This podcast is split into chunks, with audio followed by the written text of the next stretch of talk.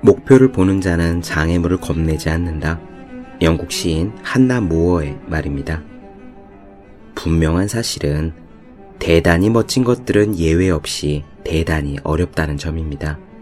만일 여러분이 별로 어려운 줄 모르고 무언가를 해냈다면 그렇게 자랑할 필요는 없는 것 같습니다. 어쩌면 여러분은 목표를 너무 낮게 잡은 것에 불과하기 때문입니다. 늘 관역에 명중시키는 사람은 관역이 너무 크거나 가까이 있는 것이죠. 따라서 대단히 멋진 것을 원하는 사람은 장애물에 부딪힐 수밖에 없습니다. 진짜 힘들다. 정말로 양이 많다. 공부에도 자꾸 잊어버린다. 같은 장애물들은 당연히 존재하는 겁니다. 생명을 가지고 태어난 모든 존재는 반드시 죽음을 맞이하듯 대단한 목표를 향해 가는 자들은 장애물을 피할 수 없습니다. 그럼에도 불구하고 불평과 걱정을 입에 달고 사는 사람들이 여전히 있습니다. 이렇게 힘들 줄은 몰랐어 라고요. 그런 사람들은 부정적인 말을 습관처럼 내뱉습니다. 목표를 향해 전진하는 일은 자동차를 운전하는 것과 같습니다. 할 수 있다 라는 적극적인 생각은 가속 페달이고 너무 어렵다 라는 소극적인 생각은 브레이크입니다. 어차피 해야 할 공부이고 당연히 넘어야 할 산입니다. 브레이크를 밟은 채로 책상 앞을 지키면서 느릿느릿 주행한다면 어느 세월에 목적지에 닿겠습니까? 장애물은 보지 말기 바랍니다. 원래 장애물은 당연히 있는 겁니다. 365공 비타민 장애물은 당연하다의 한 대목으로 시작합니다.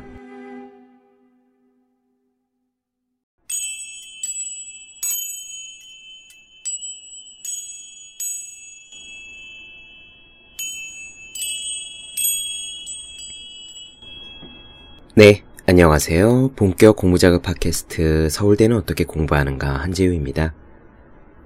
오늘은 칼 뉴포트의 Deep Work 마지막 시간이 되겠습니다. Deep Work 책의 맺음말에 해당하는 부분을 나눠드리고자 해요. 사실 이 맺음말은 전체 이야기의 요약 정리이자 당부하는 글에 다름 아닙니다. 앞의 내용을 다 들으셨다면 거기에 덧붙일 만한 새로운 내용은 없지요. 그럼에도 불구하고 이 부분을 나누어 드리고 싶은 것은요.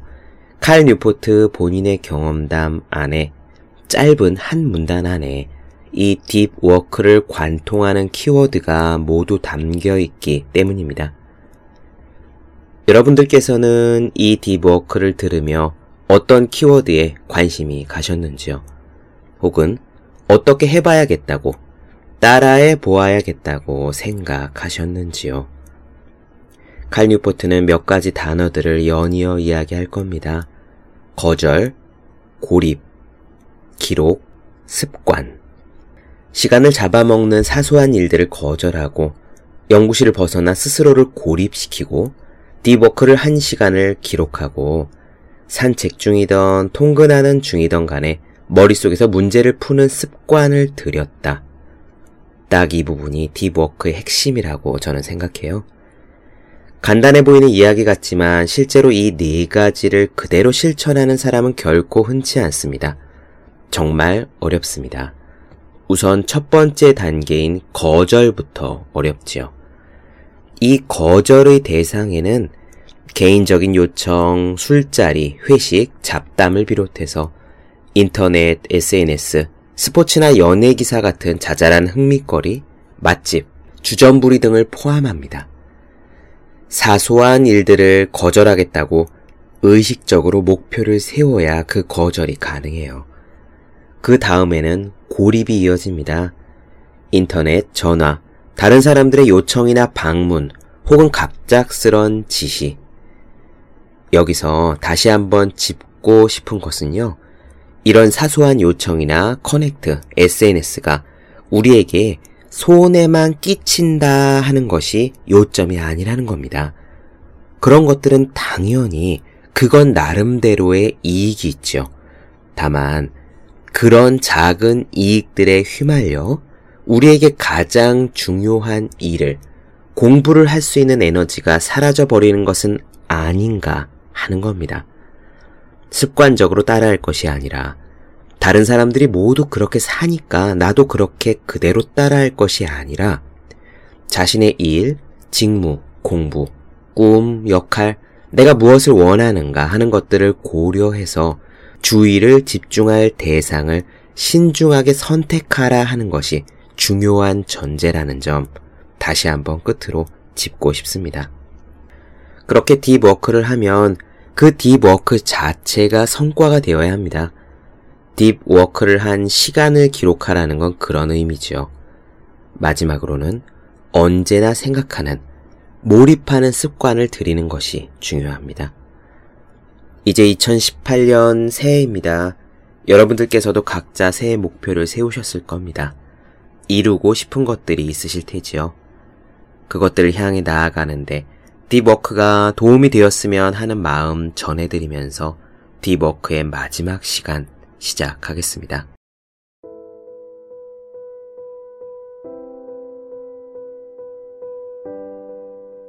마이크로소프트의 설립 과정에 대한 이야기는 너무나 많이 회자되어 이제는 전설의 반열에 올랐다.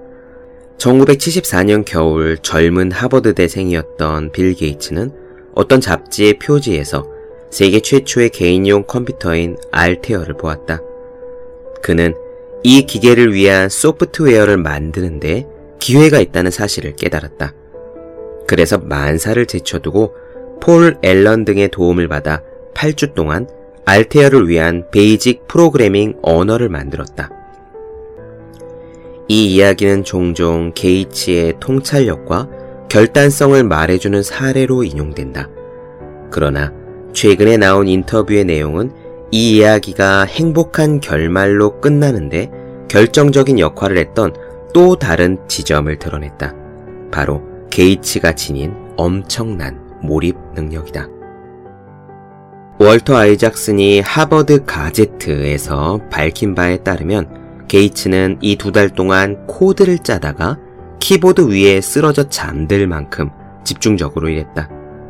그는 이렇게 한두 시간을 잔 뒤 일어나 그 자리에서 다시 작업을 이어갔다. 폴 앨런은 지금도 게이츠의 집중력에 감탄하며 신동 수준의 능력이라고 표현한다. 아이작스는 나중에 펴낸 이노베이터라는 책에서 게이츠가 지닌 엄청난 몰입 능력을 이렇게 묘사했다. 게이츠와 폴 앨런이 다른 한 가지 점은 집중력이었다. 앨런은 여러 아이디어와 관심사를 오갔지만 게이츠는 한 가지 문제에 계속 집착했다. 이 이야기에서 우리는 deep work를 뒷받침하는 가장 강력한 근거를 접한다. 우리가 deep work가 중요하다고 말하는 것은 이 집중력이 가치 있는 일을 해내는 능력이라는 실용적인 깨달음 때문이다.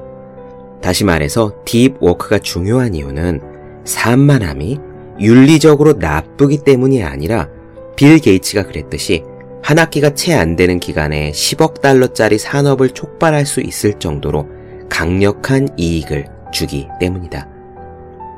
이 사실은 내가 학자로서 거듭 되새기는 교훈이기도 하다. 나는 deep work를 10년 넘게 추구했다. 그러나 그 힘에 지금도 놀란다. 처음으로 deep work의 중요성을 깨닫고 중시하던 대학원 시절에는 그 덕분에 해마다 논문 두 편을 쓸 수 있었다. 이것은 대학원생으로서는 꽤 대단한 양이었다. 역시 대학원생으로서는 드물게도 주중에 5시 이후와 주말에는 일을 거의 하지 않았는데도 말이다. 그러나 교수직을 준비하면서부터 걱정이 들기 시작했다. 대학원생과 박사 후 연구원 시절에는 최소한의 시간만 계획하고 대다수 시간은 원하는 대로 보냈다. 그러나 교수가 되면 이런 호사를 누릴 수 없다는 사실을 알고 있었다. 문제는 더 빡빡해진 일정에 deep work를 충분히 접목하여 생산성을 유지할 수 있을지 자신이 없었다는 거다. 나는 가만히 앉아 불안해하기보다 행동에 나서기로 결심을 했다. 그래서 deep work 능력을 강화하기 위한 계획을 세웠다. 이 훈련은 MIT에서 보낸 마지막 2년 동안 진행되었다. 당시 나는 막 교수 자리를 찾기 시작한 박사후 연구원이었다.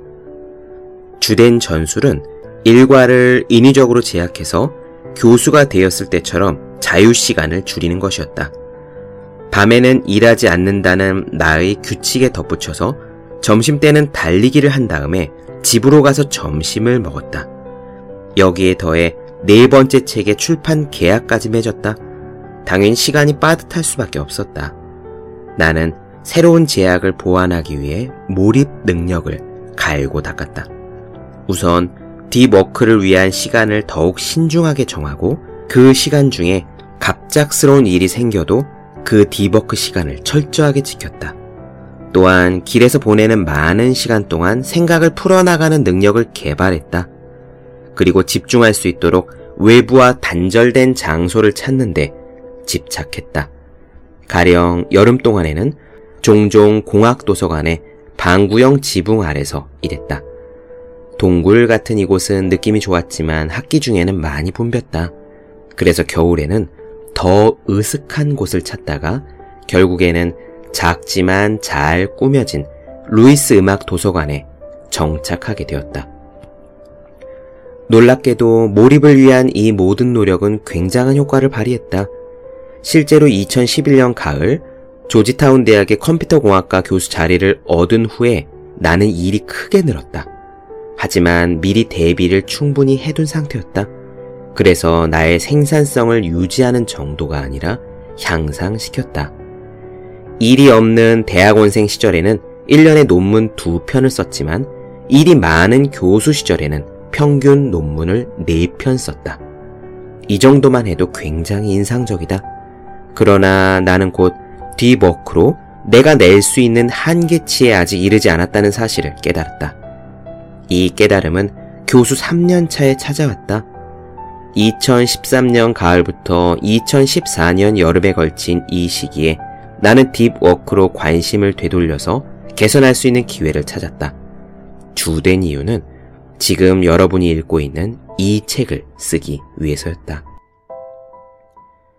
나는 나 자신을 한계까지 밀어붙였다. 나는 시간을 잡아먹는 요청을 냉정하게 거절하고 연구실을 벗어나 고립된 곳에서 더 많이 일하기 시작했다. 또한 눈에 잘 띄는 곳에 딥워크를 한 시간을 기록해 두었고 그 시간이 늘어나지 않으면 스스로에게 화를 냈다. 아마도 가장 영향력이 컸던 변화는 개를 산책시키던 중이든 통근하는 중이든 시간이 날 때마다 머릿속에서 문제를 푸는 MIT 시절의 습관을 되살린 것이었다. 이전까지는 기한이 임박해야 디버크를 하는 시간을 늘렸지만 그때는 가차 없었다. 기한이 임박하든 아니든 거의 항상 머릿속에서 연구 결과와 씨름했다. 지하철을 타고 가거나 눈을 치우는 동안 머릿속으로 증명을 풀었고 주말에 아들이 낮잠을 자는 동안 마당을 거닐면서 생각을 했으며 차가 밀리는 동안 나를 괴롭히던 문제들을 계속 해결했다.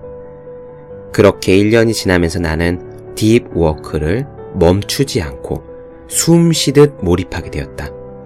이런 변신은 뜻하지 않은 결과를 불러왔다. 책을 쓰고 첫째 아들이 돌보기 힘든 두 살이 되던 해에 평균보다 두 배나 많은 논문 아홉 편을 쓴 것이다. 역시 저녁에는 일하지 않는다는 원칙을 지키면서 말이다. 우선 이렇게 극단적으로 딥워크에 매달리는 일은 약간 심하다는 사실은 인정한다. 사실 정신적으로도 제법 피곤해서 앞으로 계속하려면 강도를 조금 낮춰야 할 것이다.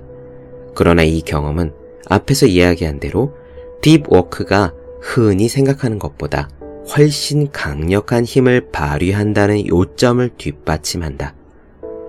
빌 게이츠가 뜻하지 않은 기회를 최대한 살려서 새로운 산업을 일으키도록 해주고 내가 책을 한 권 쓰는 와중에 연간 발표하는 논문 편수를 두 배로 늘리도록 해준 것은 딥워크 덕분이었다.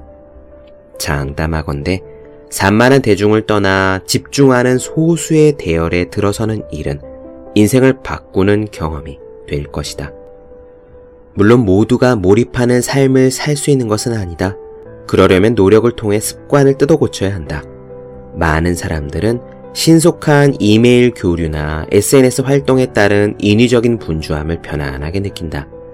그러나 몰입하는 삶을 살려면 이런 일들을 대부분 등져야 한다. 또한 능력을 다해 최선의 성과를 내려는 노력에는 그 노력을 둘러싼 작은 불안감들이 있다. 하지만 이런 불안감을 뿌리치고 온전한 역량을 발휘해서 중요한 성과를 이루려 노력하면 앞서 그 길을 간 다른 사람들처럼 몰입이 생산성과 의미로 가득 찬 삶을 만든다는 사실을 알게 될 것이다. 나는 이 책에서 위니프리드 갤리거의 이런 말을 인용했다. 나는 집중하는 삶을 살 것이다. 그것이 최선의 삶이기 때문이다. 그렇다. 나는 갤러거의 이 말에 동의한다. 빌 게이츠도 동의할 것이다.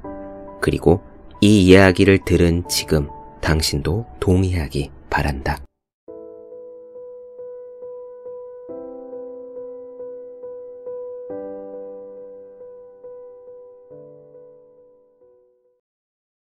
네.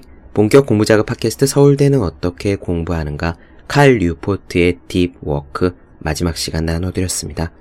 더 많은 이야기가 궁금하신 분들, 질문사항 있으신 분들은 제 네이버 블로그 허생의 즐거운 편지, 다음 카카오 브런치 한조의 브런치, 인스타그램에서 해시태그 서울대는 어떻게 공부하는가, 또 유튜브에서 서울대는 어떻게 공부하는가 검색해 주시면 좋겠습니다. 또 매일매일 공부하시는 분들, 여러분 주변에 매일매일 공부하고 계시는 그분들을 위해서요, 하루 한 페이지씩 읽고 공부할 의지를 북돋는 책, 보기만 해도 공부하고 싶어지는 365 공부 비타민 선물해 주시면 좋겠습니다. 오늘 여기까지 할게요. 저는 다음 시간에 뵙겠습니다. 여러분 모두 열심히 공부하십시오.